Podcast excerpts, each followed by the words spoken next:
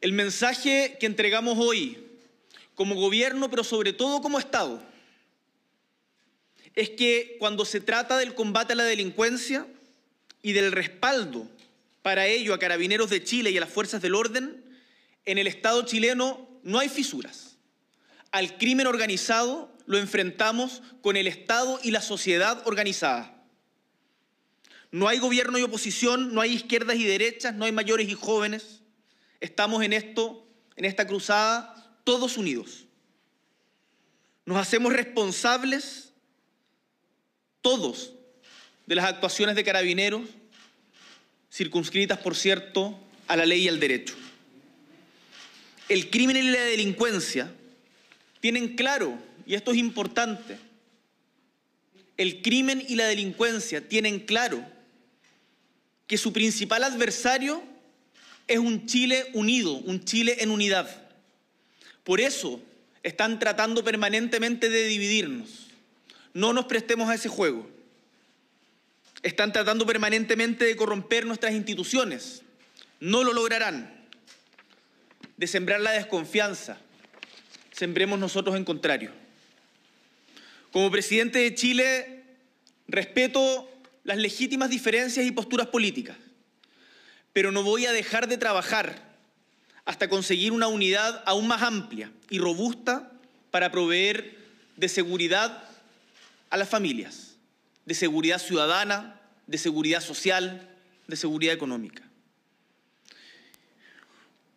Como he dicho en estas palabras, es nuestra unidad el arma más poderosa frente al crimen y si somos capaces, chilenos y chilenas, de sostener y ampliar esa unidad, los días del crimen, tal como lo hemos conocido en los últimos meses, están contados. Hoy resulta más importante que nunca desarmar a los criminales, quitarle su poder de fuego. A quien esté armado de manera ilegal le caerá todo el peso de la ley. Vamos a limpiar de armas nuestros barrios. Y para hacerlo necesitamos de la colaboración de todos.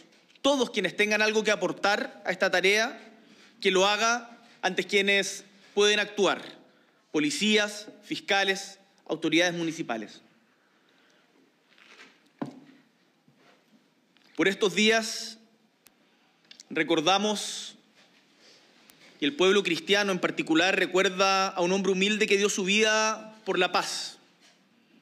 Y es bueno tenerlo presente en momentos como el actual, cuando muchas veces cunde la tentación de la cuña fácil, de la controversia, del picanear al otro o de dejarse llevar por la ira o el desconsuelo. Esta mañana, temprano, he promulgado las leyes Naim Retamal, proyecto que refuerza y protege el ejercicio de la función de carabineros, policía de investigaciones y gendarmería. Proceso que fue controvertido, como es de público conocimiento, pero que hoy es ley de todos los chilenos y chilenas.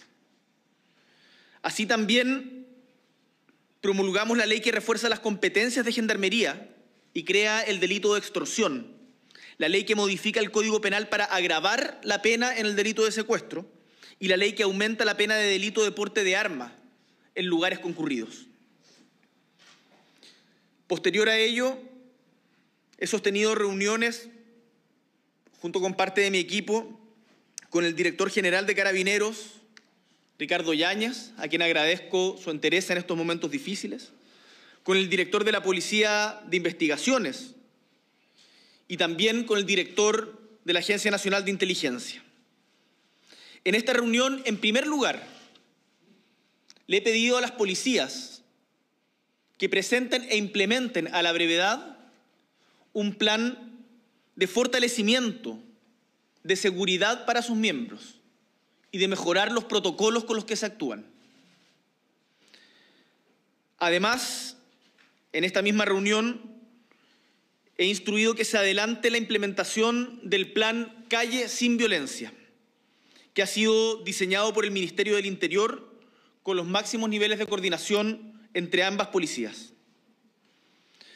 Posteriormente, tuvimos una positiva reunión con todos los poderes del Estado, incluida también la Fiscalía Nacional, en donde el ministro Cordero, nuestro ministro de Justicia, ha quedado encargado de un trabajo operativo para poder complementar las diferentes lagunas que existen entre las diferentes instituciones que nos permitan un mejor actuar. Estoy satisfecho de que todos los poderes del Estado, representados por el presidente de la Cámara de Diputados, Vlado Mirosevich, el presidente del Senado, senador Juan Antonio Coloma, el presidente subrogante de la Corte Suprema, Sergio Muñoz, el fiscal nacional, Ángel Valencia, además del Poder Ejecutivo aquí presente, han tenido una disposición de trabajar en conjunto, dejando de lado las diferencias y estableciendo además agendas de prioridades que nos permitan enfocarnos en este bien común, que no me cabe ninguna duda todos los chilenos compartimos. Ahora, la política del Plan Calle sin Violencia es concreta y efectiva.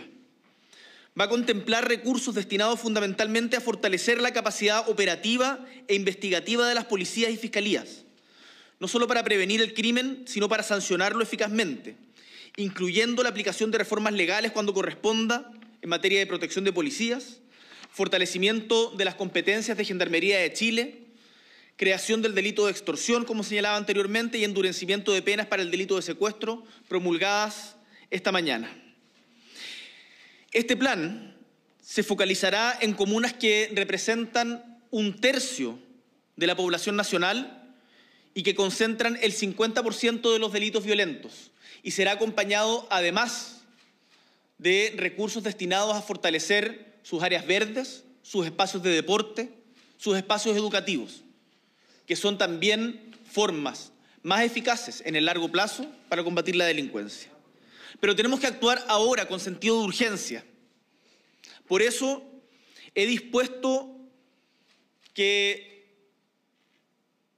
se pongan a disposición, valga la redundancia, un total de 1.500 millones de dólares anuales en régimen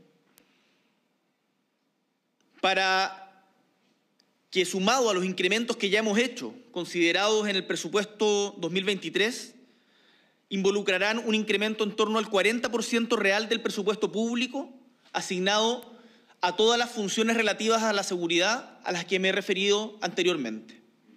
Estos son recursos extras que se ejecutarán anuales en régimen.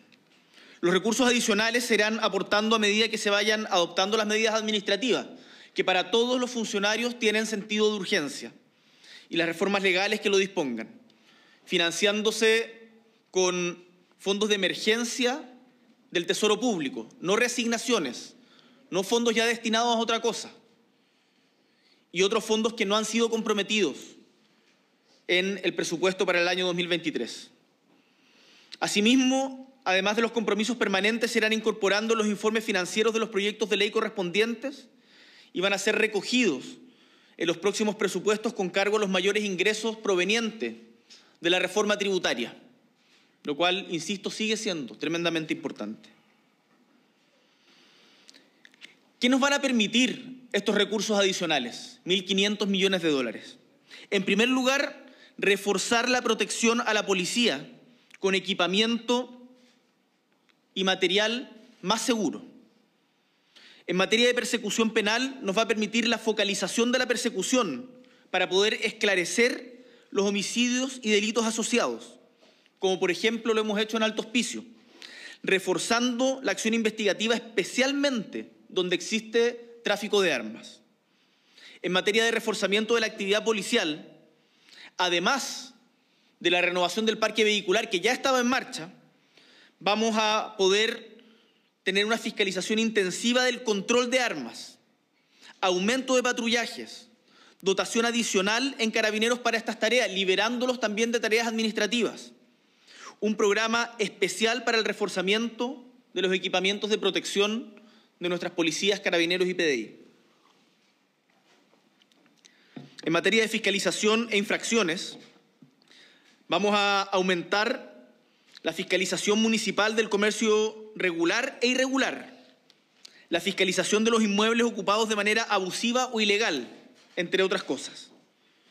Y en cuarto lugar, en relación a las intervenciones comunitarias, vamos a aumentar las inversiones relativas a la prevención del delito, en particular en cámaras de seguridad, en luminarias, en cámaras para las policías, que implicará un aumento de la inversión en mejoramiento de espacios públicos a través de Subdere, MIMBU y municipios.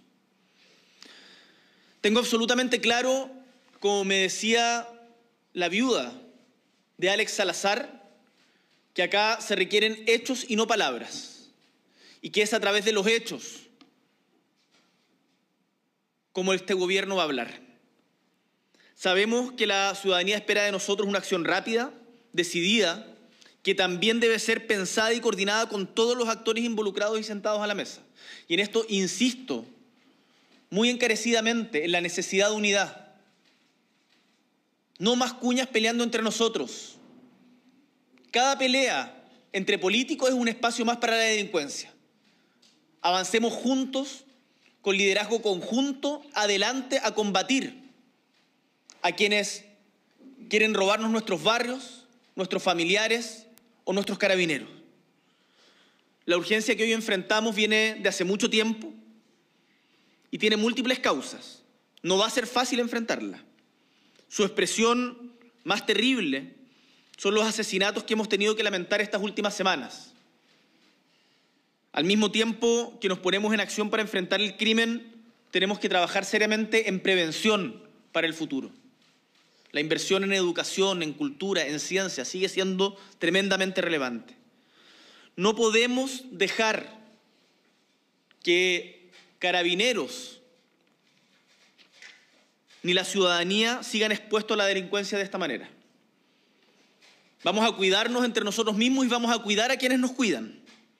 Y por eso las autoridades a cargo están abocadas de manera prioritaria a implementar estas medidas que ha tomado el gobierno sobre lo cual estaré permanentemente encima y recibiendo informes diarios y cotidianos, sin por ello dejar de gobernar en los otros ámbitos propios del trabajo que le corresponde a nuestro gobierno.